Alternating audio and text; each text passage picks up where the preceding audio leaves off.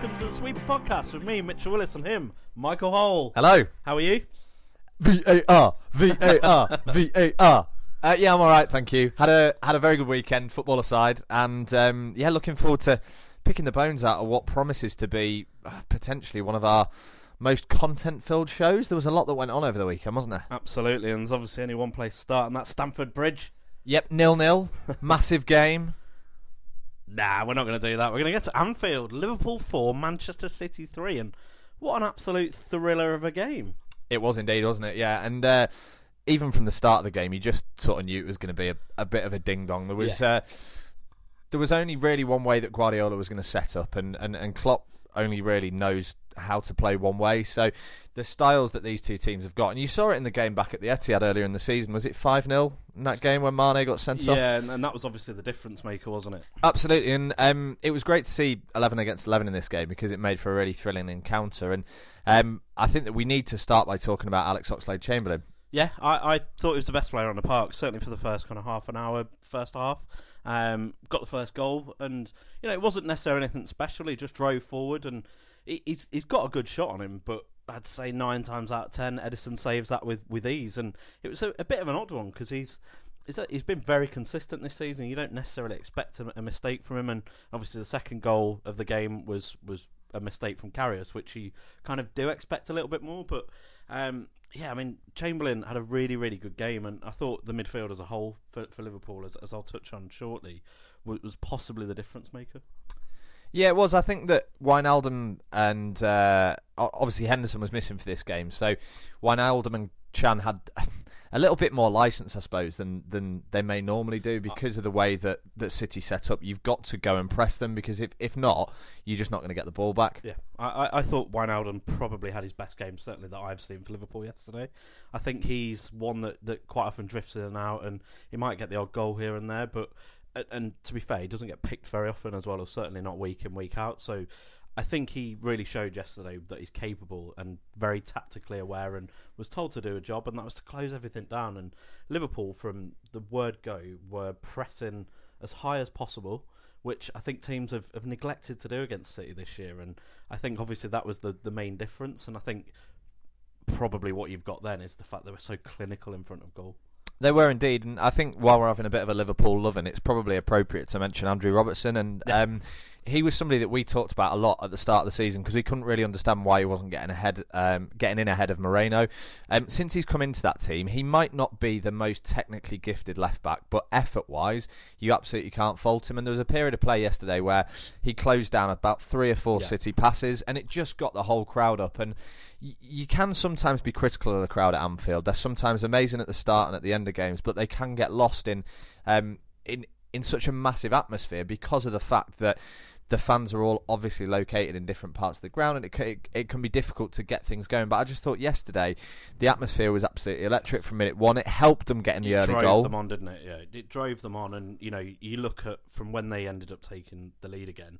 Firmino's goal was just fantastic. It was great centre forward play, and he showed strength and composure, which he's not the biggest player, and, and he, he's got that in his locker, and I think they all have as well. You've got Mane and Salah, who both, despite not being the, the tallest and the biggest, they do generally show strength week in week out. Yeah, I think that Firmino's finish was the best in the game. I think that um, they didn't really talk about it a huge amount on the commentary of the game, which I was quite surprised about. Uh, I know that obviously Salah's goal came about um, relatively quickly, um, and, and, and that obviously got a lot of the plaudits. But I think that the technical skill involved to manage to get the ball up and down over the best goalkeeper this season in the Premier League, Yeah. probably not, maybe, maybe De Gea, um, was was just a really different approach because a lot of players in that position would have absolutely smashed it. They would have al- allowed the occasion to get to them, but to have the composure to to, to finish like that um, just showed how much of a great addition he's been for Liverpool over the past couple of years. And you know, obviously they've lost Coutinho now. You would hope that they would be looking to tie Firmino down to um, to a bit of a longer contract because the way that those attacking players can interject with one another is is pretty much second to none in the Premier League. Yeah, I would say going forward, you, there is a massive argument they are better than Manchester City this season. I think as a as a front three, they're more dynamic and they will cause more problems. But I think they also offer you more, as we said about the, the closing down. They didn't get a second. They actually saw Man City on the ropes and just went for it.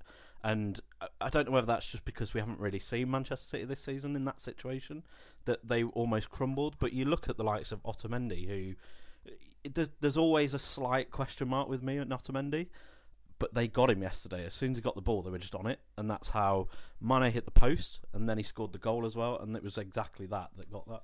Great finish for that Yeah, goal as well from Mane, and, and and again it was Gary Neville on commentary, and, and he said that he thought that he'd got lucky with the finish and sort of hit across it into the top. I'm not sure about that. The ball went dead straight, and it, I think it literally rifled into it. the top corner, Yeah. and and you see the sort of goals that Mane scores, and he doesn't conventionally look like the prettiest footballer in the world, does he? He's No. quite sort of leggy and um, a little bit all over the place. But when he hits a ball, it stays hit. And yesterday was a prime example of that. I think that it will be really interesting to see how Manchester City pick themselves up from this because they haven't had this feeling all season. Um, you would expect them to bounce back quickly because Guardiola won't allow them to rest too much on this defeat in the same way that he's not allowed them to sort of concentrate too much on how well they've done so far this season. And you you would imagine that the spirit in the camp will be good enough, and they, and they showed that bringing it back to four three, and that's where he caught sort of. The atmosphere was brilliant throughout the game, and then the minute that those late two goals went in, Yeah, you could yeah. sort of see the I Liverpool fans not not sort of not not again. Yeah, well, I mean, even at four-one, you know, I was so excited to see what was going to happen next because they potentially could have stretched it even further. But I think there was every part of you that thought that's not going to happen. It's going to be the other way around. But I was interested to see the approach that that Manchester City still had to that. They were still pretty much going at walking pace and just playing it across the box and uh, across the back and the midfield. Being quite patient in their build-up, and then eventually it came, and there was two goals, and I think they possibly had five minutes, not enough to be able to get anything from the game. Then Yeah, I think the issue with City is they can't take a very direct approach because the players that they have um, in pretty much the midfield and forward positions, they're not tall players. They're all relatively low um, centre of gravity. They're all relatively small players, and I think that by lumping it long, you would have just played into the hands. Klavan came on late on. Lovren's obviously a big player, and um, the likes of Emre Can in there as well. You're gonna you're gonna get those balls cleared. But yeah, incredible game. Um, really enjoyable and um, nice for once not to be trying to find uh, words to describe Manchester City victories. Yes, it is indeed, and I think you know we have to move on to another massive win, and that was Spurs for Everton nil. And Everton, after a bright start, they had uh. Tosun started, and they had a goal disallowed for offside. But from there, I think Spurs were head and shoulders above. And Son again, he, he shows his value, and again shows that he's the the secondary goal scorer this year to Harry Kane. Yeah, I mean they've got the front four, haven't they? They've got Kane, uh, Son, Alli, and then Eriksen, who obviously plays slightly further back. But of those four, really, if you've got two firing, then you know that you're going to be on to a winner. And absolutely. that's what Tottenham have done really well this season. Is that when Alli's not been playing well, Son's picked picked his sort of um, game up, and, and, and in the same way that when Eriksen's maybe not had his best game, Kane's been there to step up, and they're just a team full of quality that Pochettino won't rest any of those players because he knows at any moment one of them's capable of winning a football match. But it's it's the way they play as well. They don't play with any real width. Spurs now. They obviously have the fullbacks that push on that they've always had, but you know those four players that we've just mentioned. More often than not, you just see them go through the middle, and that was very similar in this game. They're very direct, but very quick and and um, zippy with it as well. Not in a, a direct of a you know, like Everton, for instance, who we would expect to be getting the ball up to the front men. You've got Calvert Lewin up there with a bit of pace, etc. Um, but Spurs, fantastic. I think for me, Dembele makes a huge difference as well when he plays. He's the kind of calming influence that, that turns defence into attack that then just allows those four to, to flourish. Then Yeah, it's funny. Whenever you see any Tottenham player interviewed and they ask who they feel is the best player at the club, they always talk about Mousa Dembele and um, the influence that he's able to have on that side is missed massively when he's not in it. I don't think that Eric Dier and Victor Wanyama give you that style of football that that, that Dembele is able to implement from further back in the team, and um, he he does a lot of things under the radar. You don't necessarily pick him out as a as a watcher because you do tend to concentrate on the on, on the forward players. And um the, I think that the one thing that Tottenham do better than any other team in the league is their cutthroat approach when they go 1 0 up. Yeah. They'll never sit back on a 1 0 lead and invite a team to come onto them and try and hit them on the break. They will just go and go and go. And they showed this again on Saturday. There was just wave after wave of attack. And if you do that in the Premier League, then you, you you might leave yourself open now and again. But generally, if you're creating more attacking chances, then you're giving yourself a better opportunity to win the game. And I think Pochettino's learnt from playing at Wembley that they they can't try and protect goal leads. Earlier in the season, you saw performances against worse teams where they came out of them with probably what they deserved in terms of a point or a defeat. But Yeah. of late, they've just had this mentality that they will not stop until they get a few goals ahead, and by that point, it's it's too much for another team. You saw that from Everton on uh, on Saturday. They they just wanted that game to be finished with 15, 20 minutes to go. Yeah, I mean, I was going to say about Wembley as well. Obviously, Sam Allardyce came out and he was, I think he was quite surprised at the way they collapsed, and I think there's a lot of inexperience there as well. But and he was very honest in saying that he needs to make them a bit more boring. But I was thinking, you know, actually Wembley does it play the part for for Spurs on a positive now, whereas teams like Everton with the, some of these younger players who might not have played at Wembley before, they do approach it as a bit more of a cup final. So the games are a lot more open, and, and as you've said, Spurs have adapted that style to actually just use it to their advantage and go for it. Yeah, potentially. I, I it's a difficult one because I think it, I think it depends on the type of team that go there. I think that you, if a West Brom or a Swansea go there, they're it's not going to be an open game. It's going to be really tight. They're they're they're not going to allow a lot of space. But I think if you've got a team who aren't necessarily threatened by relegation, which the longer the season goes on, the less and less clubs will become threatened by relegation. That's where they sort of can have a bit of a go when they go to Wembley, which is possibly why Tottenham have had more success of late because there's maybe a bit of a gap opening between these mid-table sides and you sort of bottom six, bottom seven. Yes, indeed. Well, let's move on to Huddersfield, where I think it was a, a bit of a surprise result, wasn't it? They lost 4 1 to West Ham, and Huddersfield had prided themselves on that kind of strong home form, and, and you just. You, we saw the score come through together, and I think we were both very, very surprised that that's happened. And, you know, if, if they'd lost 2 1, we, we possibly wouldn't have been as surprised, but to go down in that fashion and. Um, against a side who, yes, are much improved recently, you, you wouldn't necessarily think that they were kind of peaking at this at this stage of the season. No, I think that David Moyes deserves a lot of credit. I know that we gave him a bit of a bashing when he when he was given that job and couldn't really see why West Ham had gone for him. But he's um, he's instilled a belief into that team that they can go away from home and they can not only put performances in, but they can score multiple goals. And if you can do that in the bottom half of the Premier League, it's going to set you in really good stead. You look at the last couple of away performances. I think they beat Stoke three 0 um, beat uh, Huddersfield four one on um, on Saturday, like you said, and that goal difference come the end of the season could make a massive difference. Yeah. Um, and he's allowing those players to go and play with more of a freedom, and, and you can see the difference in the amount of effort that they're that they're putting in. And, and I think that we've got to give them credit. We'll come on to Huddersfield shortly, but I think that West Ham in, in a player like Arnautovic, who after probably three months of, of the season, people were writing him off and thinking uh, possibly about his next move. He'd, he'd just been so inconsistent. Um, but he's really thrived under Moyes, and I think that they've they've got a different style of play now. They used to try and build up from the back, and now they are probably more direct. They will put the ball into spaces and allow players to run onto it, and, and it's it's probably a, a relatively small decision for, for, for Moyes to make tactically, but it's made a massive impact to that, that football club. Yeah, absolutely. And I think you know you look at the likes of Ar- Arnautovic, Lanzini, and Andy Carroll. They've they've got match winners there. You know they've got individual talent, and they they still might not be the best team as a cohesive unit, but you know they have people like Arnautovic, who's obviously shown this weekend, showed against Stoke as well, where he was just unbelievable. That he's going through a bit of a purple patch, and I think the only thing he lacks in his game is is that consistency. He's obviously got a, a slight streak with his personality and his attitude, but I think when he's in this sort of form, you generally will see it for the next few games as well. And I think Moyes has obviously put a lot of trust in him as well. Yeah, it's a really good point. It's going to be um, quite key for them probably to um, to not make that many changes in the transfer window. I think that there's been talks of Andy Carroll going out. I know that he's been linked with a couple of clubs, and they would do well really just to keep that squad together because you can see the potential there. I think they're up to 11th now, and they'll be looking to to have a strong top 10 finish now. Which which when you consider where they were at the start of the seasons, it's it's it's a a huge turnaround for somebody who, who a lot of people have written off. I know that you want to talk about Huddersfield. I think that it's only right to probably start with the uh, the goal that, that, that came from the goalkeeper mistake or the defensive mistake. How do you see this one? I've, I've said it before. You know, I think there's we saw in the the City game that ultimately you playing out from the back, you're always likely to be put under some pressure. There's always that danger there. We've seen a couple of occasions this year with Huddersfield that against Chelsea, against Swansea away, that they've lost the ball from from the goalkeeper playing through the defence. And I just think at some point you have to you know take it into context and just say we're you know we're potentially struggling. We need to potentially change it up. I applaud them. I think it's the right approach where possible, but I think equally you have to take it, um, you know, in the correct scenario and context.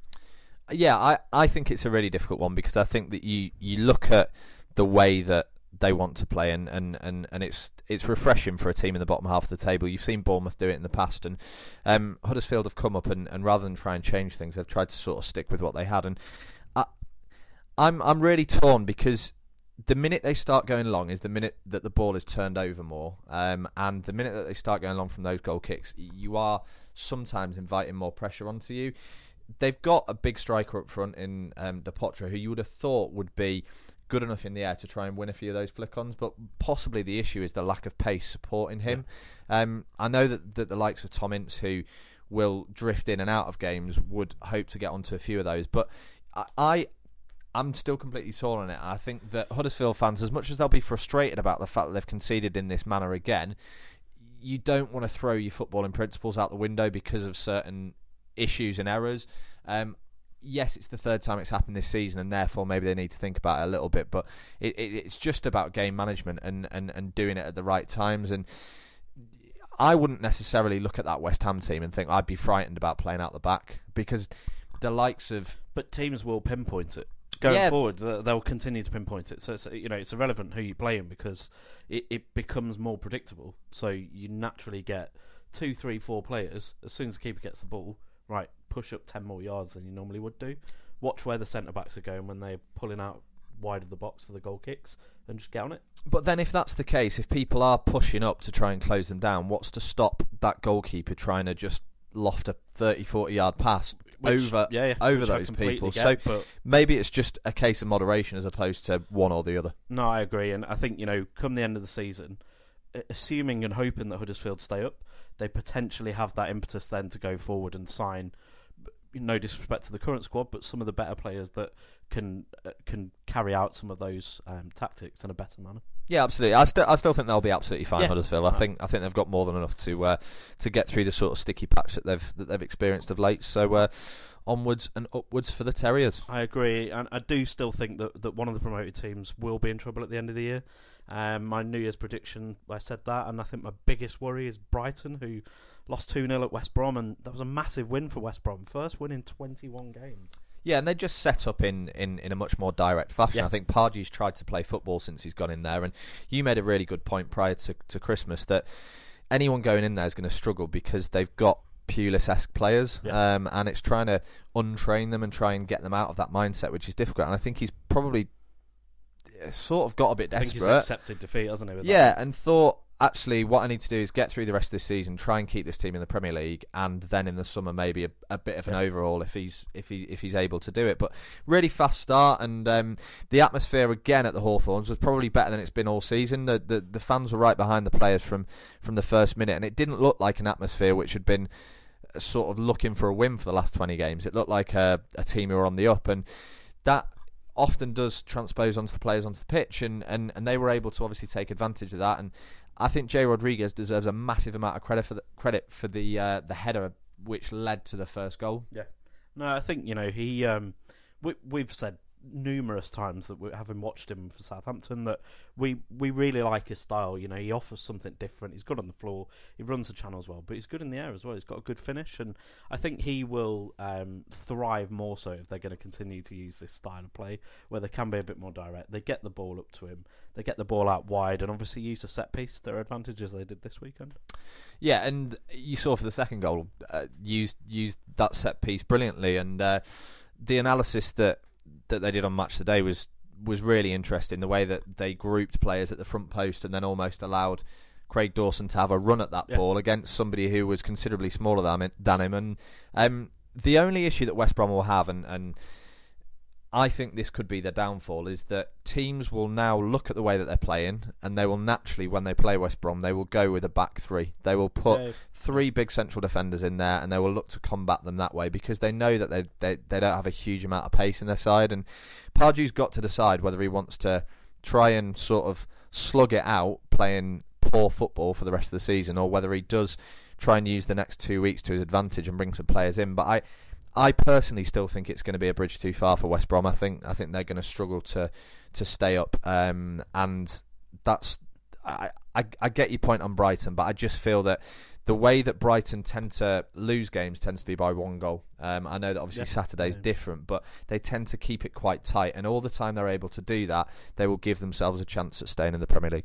No, it's going to be an interesting one to see. But I think just just to close off, obviously on West Brom, I think we've got to send our best wishes and thoughts to the family of Cyril Regis, who passed away last night. And he's he's a West Brom legend, it's fair to say, and he's part of the Three Degrees, um, famously alongside close friends Laurie Cunningham and Brendan Batson. And whilst they weren't the first professional black players in the football league, they were certainly seen as crucial figures in in the kind of acceptance. And it was a very very difficult time socially. And um, you know, it's great to see some of the work that he's done on and off the pitch and. I think you look at the game now and the, and the influx of players from all over the world, every different nationality, race, etc. You know, it started with those guys and that sort of era. Yeah, and uh, quite a sort of uh, well controversial moment in the in the West Brom game on Saturday, obviously, which Yeah. we'll which we'll wait to hear more about. But you would hope that that was just a misunderstanding between those Yeah. two players because there's been so much good work done, both on and off the pitch, in terms of um, trying to really kick it out, and and obviously that's the name of one of the biggest campaigns in the UK, and you still see racism heavily throughout European football, and um, it, it's such a shame when you see anything like that. And uh, the the sort of good thing about it nowadays is it does tend to be a minority where it does happen, but we're very fortunate in, in England that you just don't really hear that in the in the in the stands anymore. And and if you do, people tend to be brave enough to actually turn around to that individual and and sort of front up and. Um, that sort of reaction wouldn't be possible if it wasn't for the likes of Cyril Regis. Indeed, nice one, Cyril. He was powerful, great touch. Didn't score enough scruffy goals. I used to say, when are you going to score a scruffy goal? Every one of your goals can win goal of the month or whatever, like, you know. When are you going to score an horrible goal where it just bounces off you and goes in and things like that? Wolford's header. Here's Robertson. Regis taking it well on the chest and a lovely piece of control by Regis. Oh, and what a great shot! Oh, one of the goals of the season. Cyril Regis. Welcome back to the Sweep podcast. Let's talk championship. And the weekend started on Friday with the Steel City derby and fairly drab affair to be honest. It was finished nil nil, and then Saturday the early game saw Cardiff triumph with a four 0 win at home against Sunderland, who are in big trouble. It's fair to say. They are indeed, yeah.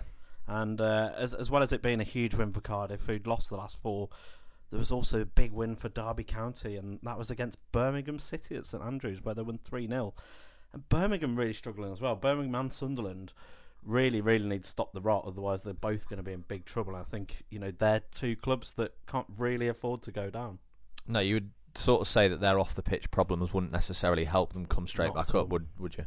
No, and while they're bringing up the rear, Wolves still remain top. However, they were held at Oakwell, where they uh, drew nil nil with Barnsley, and Leeds dropped out of the playoff places, where they lost one 0 away at Ipswich, with Fulham edging closer to getting in those playoff places with a win away at Middlesbrough, and that was thanks to a 95th minute penalty score by Oliver Nord. And you would think that Tony Pulis would be absolutely fuming by anything like that. Yeah, the cap will have gone flying, won't it? and then, of course, there was a 1 0 win for Aston Villa, who beat Nottingham Forest at the City Ground. And we were at a beer festival on Saturday, and they said they might be able to put the game on for us. Put it on. We saw one kick and they turned it off and put the Spurs game on instead. So we had to go to a random pub uh, just round the corner where there was, I don't know, 10 people in there, and certainly no one was watching our game, were they? Apart from us three, Well, apart from us three, we had a great time, and uh, you had a great time. I, I had a brilliant time. I did, and yeah, you know, I was more than happy with the win. And Forest came into the game off the back of the FA Cup win against Arsenal, and also a new manager, Aitor Karanka, and I think you know they potentially had that new manager bounce that we were worried about. Uh, but it wasn't to be. It was a strong start for us, and Scott Hogan headed home the only goal of the game. And shortly after that, John Terry hit the bar as as well. And I was confident when I saw that starting lineup that we would going to have a good game because, and I said to you instantly that that's certainly our best back four and best midfield as well. And having Terry back there, we just look a lot more solid, and, and that shows. We've got nearly half our games this season have had clean sheets, which is is massive for any club trying to get up. But I think as as well as that, you know, we're starting to just get that little bit consistency back. Despite that, there is still negativity on all the kind of boards and forums, and that's still a worry. And people still don't back Steve Bruce, and I think even then you know, if we get promoted, they, people want him gone straight away. For me, I'm massively positive. You know, we, I, I still don't necessarily see us getting the automatic uh, promotion, but the teams in and around us failing to pick up points, and we've played the top eleven teams away from home as well, which is is again potentially massive for us. Yeah, it's huge. Um, I mean, the championships obviously it's a, it's a massive cliche, but anyone can beat anyone, can't they? Yeah. So I suppose, regardless of who you've played, you've got to concentrate on the next opponent. And if you look too far ahead, you've got a real danger of sort of becoming complacent and slipping out of there. And um, I think if if Bruce could get you a playoff position this season, it would be seen as a positive. I, I know that there's fans out there who who won't necessarily like his style of football, who who who don't like his managerial type. But I think a lot of that deep hatred tends to come from the fact that he was a, an ex Birmingham manager, and a lot of people just haven't given him the chance that he deserves. I agree. Well, let's move on away from the championship, and we get to go back to Germany, don't we? But not so exciting, though, is it? No. Um, so the uh, the Bundesliga was back with a bang this weekend, and our boys, D lads, Hertha Berlin, uh, were hoping to build on what was a really strong finish to the first half of the season, and uh, they were looking up rather than down. They could have gone joint fifth had they won this game. However, they lost. They uh, they were defeated 1 0 away by Stuttgart, and there's not really a huge amount to tell you because it was a very, very dull game. Mario Gomez played in this game. His uh, his return was heralded by the Stuttgart fans, and uh, he he produced a decent display. And it was an own goal which won it for Stuttgart. And um, it's been the way quite a lot with Hertha this season. They've sort of gone on a, a little run and then shot themselves in the foot and, yeah. and, and started to struggle. But they're, uh, they're, they're they're still looking okay. They're still very comfortable in mid-table, and they've got a big game against uh, Borussia Dortmund, and uh, they'll be playing them at home on Friday. So. I think that's on BT Sport as well. So uh, yeah, have a have a look at that one. It should be it should be a decent spectacle. But the uh, there's there's not a huge amount more to say. I mean, Bayern Munich is still running away with the title, and uh, not a lot else is, has changed in Germany. No. Well, should we move on to the Premier League then? Absolutely. Join us after the break.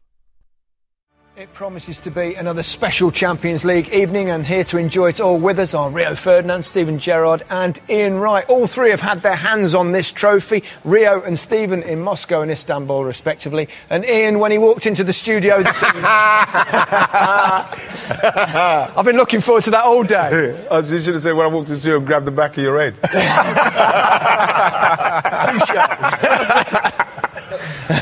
uh, great. Welcome back to the Sweeper podcast, where we will discuss the rest of the Premier League, and we are going to start at Vicarage Road, Watford two, Southampton two, Michael. Watford and the officials two, Southampton two. It was uh, it was a game of two halves though, very cliched, but despite a quick start from Watford, Southampton looked to have the better of the first half, and the channels were being used. The first goal came from a Shane Long run getting in, and the ball dropping for Ward Prowse, and extremely calm and composed finish for his first league goal of the season. Yeah, I mean, he's he scored the winner at Fulham in the FA Cup, and yep. um, he's just sort of kicked on from there. Obviously, two good finishes in this game, both very similar in terms of the way that he he put them past Gomes, and. Uh, he is one of these players who does tend to have quite a lot of composure when he's in that position. Struggled to score from open play for a long time, and then um, has looked better in the last few games because he seems to be getting forward a little bit more. And the the lack of Nathan Redmond in the team has given him an opportunity to sort of make that that space in midfield his own. There's not really a position that's that's set for Ward Prowse, but I think he does always do better on the right hand side. I think he's too lightweight as a as a central midfielder, and um, yeah, popped up with two good goals. I've always rated him. I've always liked him. I think technically he's generally very, very good and um, consistent as well. But I think overall, his overall game's possibly where he lacks the consistency. And I think, you know, he is obviously there and thereabouts for pretty much every set piece as well, and, and has been pretty much since his introduction as as a kind of 17 year old probably when he came into the team. Yeah, that's right. About five years ago now, when we came back into the Premier League, and um, the, the, the issue with Ward Prowse has always been his pace, um, and you He is running treacle. yeah, and, and, and, and it's it's incredibly noticeable, and the the quicker the the game becomes, the more it tends to leave him behind. And I think that's obviously a part of his game that, that he can't really work on. Um, you sort of born with that, aren't you? Yeah. And, and and he hasn't got it. So that's where he has to think about the ways that he can impact the game differently. And yeah, he did this very well on Saturday. Um, I think that we're going to have to get to it, aren't we? We're going to have to talk Well, about it. But yeah, let's let's just talk about um, what happened at half time because that changed the game, didn't it? I think it did change the game, and I think you you know as soon as Watford bring Troy Deeney on at half time, it's going to be a different side that come out, and I think Southampton having the better of the first half uh, allowed Silva to make that change quicker. I think it was something that he had to do, and they went more direct, and there was that kind of air of inevitability that Watford were going to just be getting at it, getting in your face, and potentially going to get something from the game. Yeah, I thought that, that the introduction Deeney did change the game, but I think that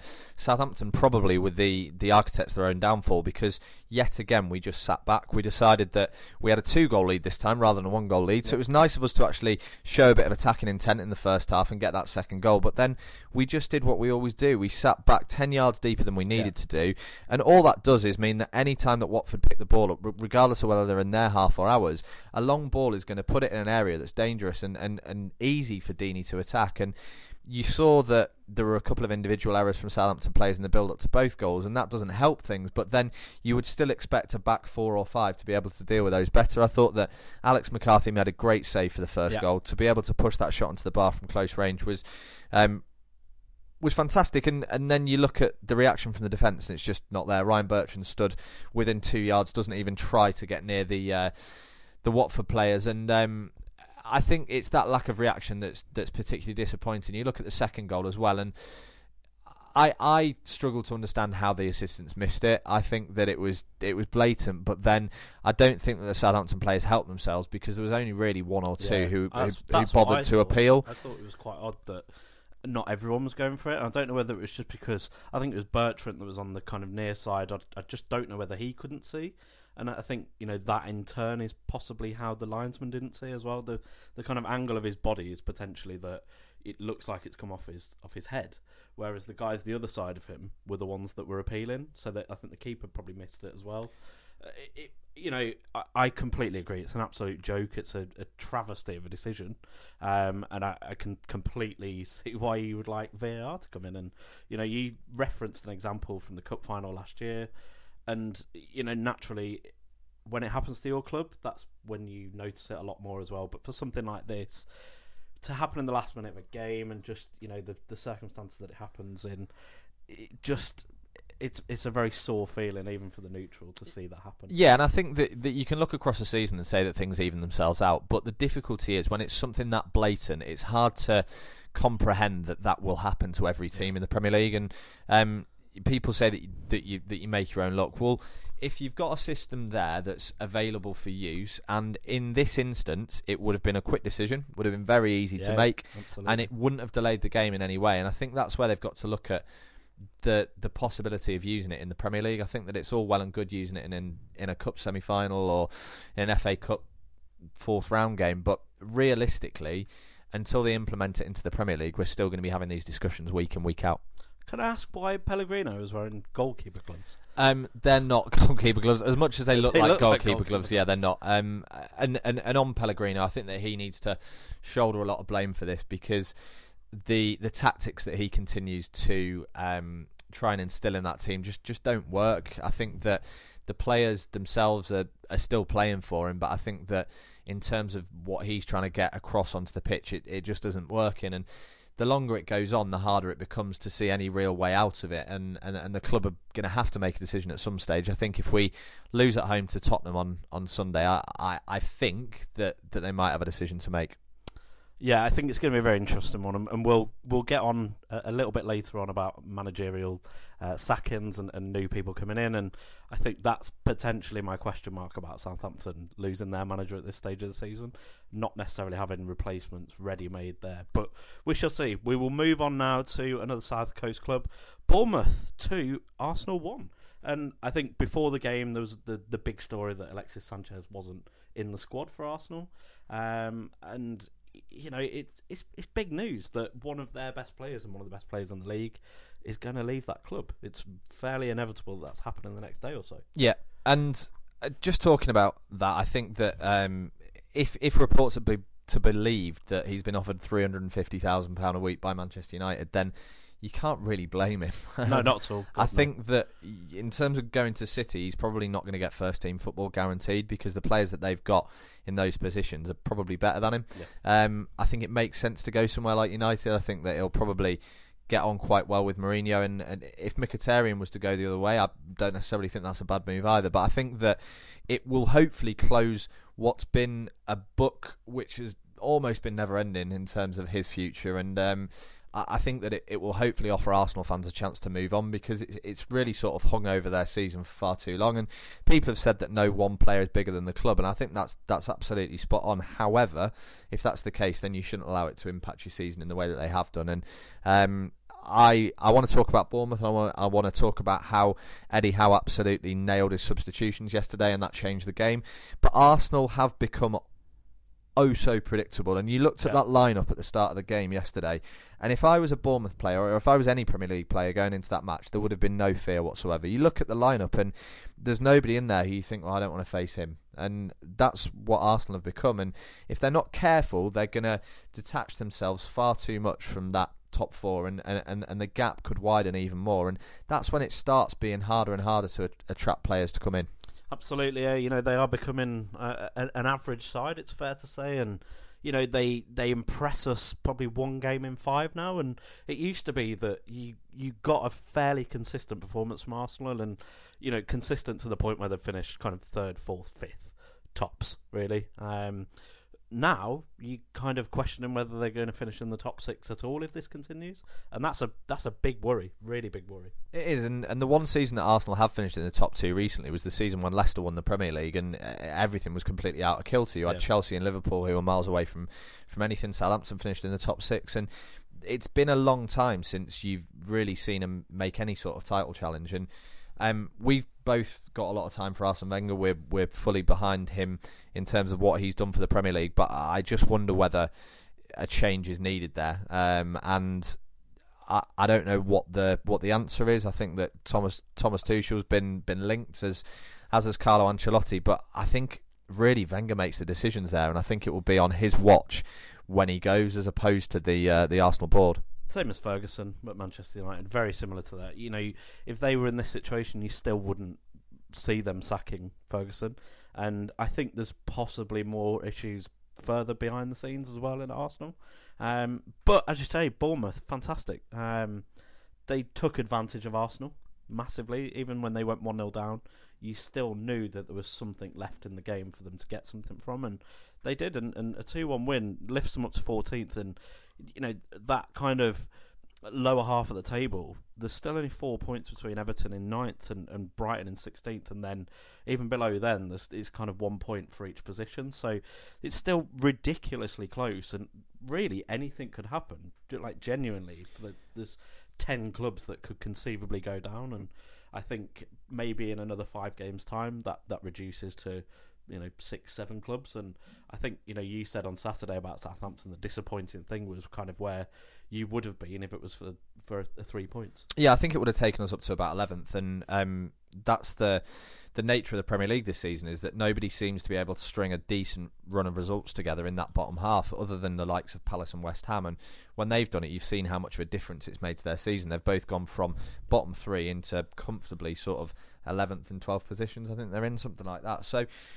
yeah, I. I I get the importance of the win, and I think that um, Bournemouth fans will be relieved at, at the fact that they've been able to pull off a, a, a victory. And obviously, coming from behind is is difficult against a perceived top six side because naturally you would expect them to be able to defend the lead better than than, than Arsenal did. And I think that Eddie Howe's come in for a lot of flat this season, and we didn't really know which way Bournemouth were, were going to go when they were struggling. And sometimes it, it makes perfect sense to stick with the manager because he knows the players, he knows Yeah. the setup, and um, I I can I can see it both ways. You look at the clubs who have made changes, and they've obviously done very well in, in, in the majority. Um, but equally, you look at Pardew, Carvalhal going in at Swansea. It's probably too early to judge him, but they've not exactly pulled up trees. So um, it's a really difficult decision to make for any board, but I think that Bournemouth will. Um, will always stick by Eddie Howe, and I, I, can't see them making a change between now and the end of the season. I'm still not 100% sure that they've got enough, but this is a great springboard for them to sort of get to where they want to be. Absolutely, and you mentioned consistency there, and Crystal Palace possibly the most consistent of all, and you know a one 0 win against Burnley at home is is, is seen as a really good result nowadays. You know, Burnley have done very well away from home, and they make it very, very difficult for you. And for for Palace to not only win the game but also win with a clean sheet is is a massive step for them.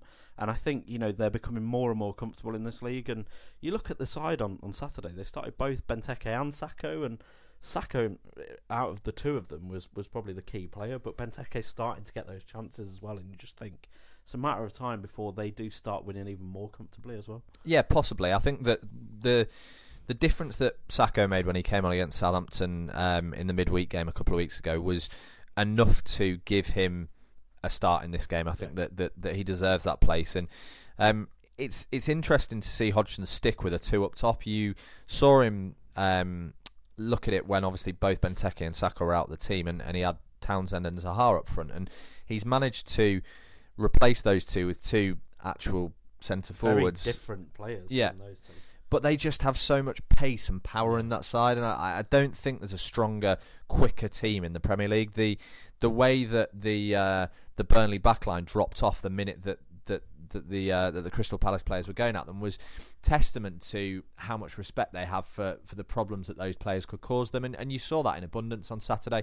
Really good finish from Sakho for the goal. I think Pope possibly could have done a little bit better, um, but then chances were created, and and I did I forget who put the ball in for the cross, but there was one where uh, Sakho hit a volley from desperate for it to go in. Yeah, if that goes in, that's that's a goal of the season contender because it was uh, it would have been an absolute stanchion as well. It would have been up there, yeah, wouldn't it? It'd have took the bloody net off. Yeah. Uh, but Burnley, as ever, you know, they're they're resolute in defence and they do really put their bodies on the line. But yeah, you know, Crystal Palace on another day, two or three up at half time and, and potentially stretch that lead even more. So I think two clubs that are struggling and would have desperately wanted another result: Newcastle and Swansea. One all and you would say Swansea will no doubt be the happier of the two, uh, particularly when you consider the amount of chances Newcastle were creating early doors. Yeah, and I think it was a result that does neither club any favours, no, and and you look at where Newcastle would have sort of highlighted games that they could have got victories from, and this would have certainly been one of them. And um, I, I just struggle to put my finger on it with Newcastle because we've talked about Benitez and, and, and how good he is at making a relatively poor team in terms of quality organised, and they just looked all at sea defensively. Newcastle, and yeah. so did Swansea at times. It was it was two teams who weren't in particularly great form coming up against one another and almost cancelling each other out. And the the quality of defending for both goals was highlighted and should have been because there was so much more that they could have done to uh, to avoid them. And uh, I I, I don't know what's going on at Newcastle. Benitez has obviously said that he's got no idea what his transfer budget is. He he can't identify targets because he doesn't know whether he's going to be able to go out and buy them, and that's not helpful for anyone. You would have thought that the logical step for somebody to take in that club would have just been to say, right, here's 15 million or or, or here's 10 million. Or actually, you can't do anything unless you get rid of players, yeah. and, and then at least he's got 30 days to work with, and, and, and he can explore possibilities. At the moment, he's completely left in limbo, and it's just seems to be translating to the to the fans, and they, they, they seem to be getting anxious about the situation, and it's just not a good it's just not a good thing. They've worked so hard to get back into the Premier League, and if they were to go down again, you just wonder how long it's going to take them next time to get back up. And they do need to strengthen as well. They absolutely need strengthen. Both sides, you know, as we say, look poor and I think there could have been more goals in this game if it wasn't for the fact that they couldn't finish them. Um, you know, they were unlucky not to get a penalty when Diame lifted his arm for the ball, and you know that's possibly going in. It's a penalty and a red card if so as well. And you think Newcastle down to, to ten men could have really crumbled. And I think you know they'll they'll be happy with the draw at the end of it, but and to see Joselu get a goal, the ever prolific Joselu.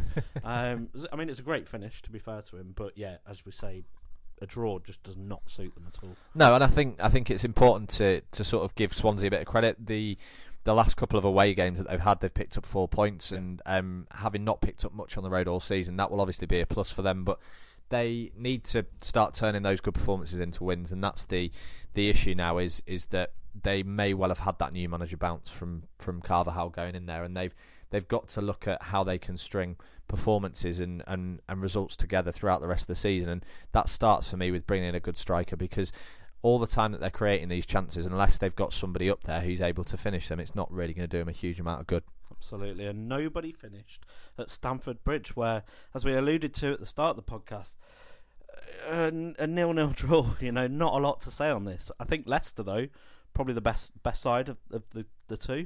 Uh, I think they were very unlucky not to get anything. Uh, there was a, a penalty decision that, that they didn't get. I don't think personally it was a penalty. I think Christensen was on the floor for so long before Mahrez hit him that he probably had a chance to, to get out of the way. But equally, when you're moving at that sort of pace, it is, it's difficult not to touch the defender. Not only that, but I think um, Michael Oliver's potentially considered Riyad Mahrez's um, style of play um, and his and his reputation almost as probably not going to get you that type of penalty. And I, I, think that you're right. I don't think it was a penalty. I think Leicester deserved much more from the game. They created more chances. They seemed far more up for the game than Chelsea did. And um, Chelsea and, and, and Conte will be frustrated because by Liverpool winning um, and Manchester United potentially could get three points tonight, that's possibly going to move Chelsea down to fourth, whereas they were looking pretty pretty comfortable in second up Yeah. until up until probably seven days ago. So, yeah, I, as much as it was probably not the, the greatest of games, I think it shows how far Leicester have come under Claude Puel, and I think that they will be um, probably looking forward to to a transfer window in the summer where he's able to really put his stamp on that club because you would imagine Mahrez probably would leave in the summer and and, and it gives him an opportunity to spend a bit of money and bring in somebody who he feels is able to replace him. I think Chelsea, as we've said before, were potentially lacking from that, that kind of freshness. Um, it took Willian to come on and, and just have that little bit of pace to the game, but I think they're, they're they are going to struggle, as we've said numerous times this season, on the, the kind of squad depth. And I think you know the pundits have alluded to it. I think even Conte himself alluded to it. The players just look tired, um, and and you worry whether that's going to kind of derail their season. But like we've said so many times, if you don't play your substitutes, if you don't give them the opportunity to play, Very then um, you've only really got yourself to blame. You've got that squad. You know what your squad is at the start of the season.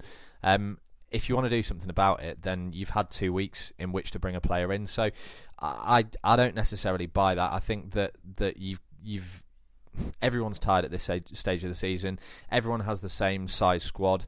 If you had problems with your with your squad depth and quality, then don't send as many players out on loan. Keep hold of them. Um, and I think that's something that Chelsea will have to address when when Conte goes because there's no point bringing in players and loaning them out and paying part of their wages for three or four years just to then let them leave on a free to somebody else. Very true. And as you mentioned, just Manchester United do play tonight. They are playing Stoke, who have a new manager. They have got a new manager, and I- I'm going to let you sort of talk us through this one because you know a lot more about Paul Lambert than I do. I, I think on the face of it, it's a um, solid, if unspectacular, appointment, and I know that there's been a lot of ridicule on, on social media uh, uh, about about the appointment. But then the way that we looked at the the Moyes appointment and also possibly the Roy Hodgson appointment at Palace, they weren't seen as the most exciting managers possibly, but they've both done really good jobs. So who knows? It could be the turning point that Stoke need. What are your thoughts on it? So they, I mean, they went for Kike Sanchez Flores, who rejected them, and I thought that it came from a little bit left field for me. I, I wasn't expecting that, but I thought it was a, a good approach. It was something that was was potentially a little bit more long term, and I think they obviously were willing to put some faith into someone who did a very good job at Watford. You know, he's very unlucky not to still be there, really. Um, and then Martin O'Neill rejected them, and, and that was obviously what I said. I, I think last week, and uh, that made sense for me as a, a short term. And then Gary Rowett signed new contract at Derby, and then Paul Lambert. I genuinely looked on Twitter earlier, saw he was trending, and just did not for a minute think that it was an actual appointment. I thought he might have been linked, and and I was really surprised. But having said that, knowing him from his, his days at Villa, really unlucky to be in the situation he was in at that point, and did a good enough job with Wolves. They were obviously going in a different direction. Did a good enough job with Norwich as well. So I, I can see the logic there. I, I just think there's that potential that he might not necessarily be the inspirational guy to come in and, and turn the, the favours around in that in that squad. You know, they what Stoke are lacking at the minute is some real kind of passion and urgency, and I'm not entirely sure he's the one to bring that out in them. Yeah, well, we'll see, won't we? Tonight's obviously. Um, I, I don't think he's going to be in the dugout for tonight's game. Talking of tonight's game, can we get a, a little prediction from you? I predict that Manchester United will unspectacularly win two 0 Okay. I'll, uh, I was gonna I was gonna go with one 0 So uh, sounds sounds very similar. Now, um, I think we've got one part left, haven't we? We're gonna uh, gonna go on to the quiz in a second, and uh, Mitch has got a chance to stretch his lead even further.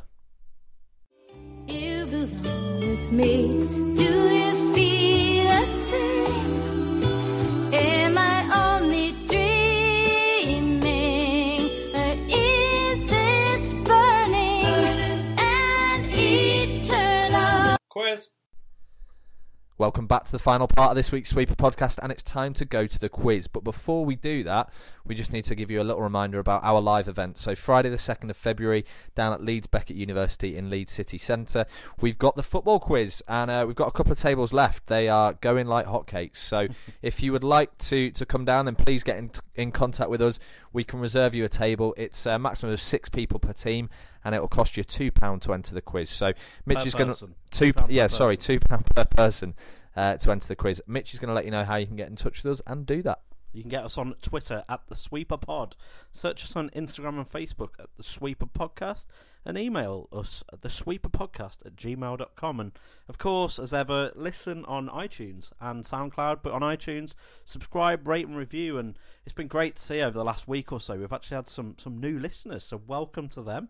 Uh, we've hit the airwaves in South Africa and Japan, I believe, this week as well. Going global. We are going global indeed, and it'd be great to get some uh, some more feedback and come back to us with some answers for the quiz as well. Your thoughts for the quiz, and we actually had a belated uh, one after the Christmas episode from uh, Edward Ashton, who said uh, Gifton Noel Williams as a, a potential player that we could have, and that's a double Christmas entry. It's a got. double whammy. Save it for next year. Indeed, and I think we had some people get in touch as well around Mike's rage at uh, not having the most successful quiz last week. Yeah, I think we had three or four different people get in touch and let us know that they thought that the uh, the reaction to getting those questions wrong about Norwich last week was one of their favourite parts of the show so far. So um, I'm going to hope for a similar reaction from you today, Mitch, because your questions are all about Millwall. Oh my word! Yeah, Right, I've gone there. I'm sorry. I've uh, I've had to dig deep into the question banks. I couldn't really figure out who we'd had so far and who we hadn't.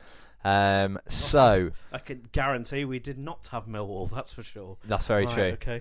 So the first question, as always, is what is the capacity at the Den? You've got a thousand either way. Twenty-five thousand four hundred. Uh, You've gone big. It's not that big. Is it not? Only 20,146 people can fit into the den um, legally. So the next question is all about goals. Right. Okay. Who is Millwall's record goal scorer with 138 goals in all competitions? Neil Harris. Is correct. Boom. I thought you might have gone Teddy Sheringham there. No, Neil Harris. Right. Millwall are considered to have six main rivals. Six. Okay. Can you name three of them? Charlton. Correct. Crystal Palace. Correct. And how many guesses do I get? Just three. Chelsea. Incorrect. Right. I can't believe you've not got their uh, the biggest rivalry. West Ham. Yes, Mitch. Unbelievable. So- I should be getting four guesses there, but never mind. West I'll Ham. Palace, Charlton, Leeds, Portsmouth, and Gillingham Right. Okay. were your Fair enough. answers. And the next question is which former Millwall chairman restored the lion to the badge in 1999? Theo Paphitis. Correct. That's two points. I'll take that. And the final question What record did Millwall break in the FA Cup final against Manchester United in 2005? Record did they break? Uh, they. I, I genuinely have no idea. What year? 2005? Yeah. They lost 3 0 against Manchester United. Was it the most goals conceded? It wasn't, no. Um, No it was Curtis Weston, who was a, a substitute for Dennis Wise, became the youngest FA Cup final player in in history. Uh, he was only 17 years and 119 days old, and uh, that record had stood for 125 years. Well, bloody hell, Curtis Weston, you whippersnapper. Two points though. I'll take that. I'm all over that. I was expecting a hell of a lot worse. So yes, 18, 15 in total then. Marvelous. Happy days. Happy days indeed. Well, thank you very much. That was an absolute pleasure, and we hope you enjoyed. And as we said, get in touch with us. It'll be a pleasure to hear from you. Indeed, it will. Thank you very much for listening, and uh, we look forward to speaking to you all next week. See you soon. Bye. Goodbye.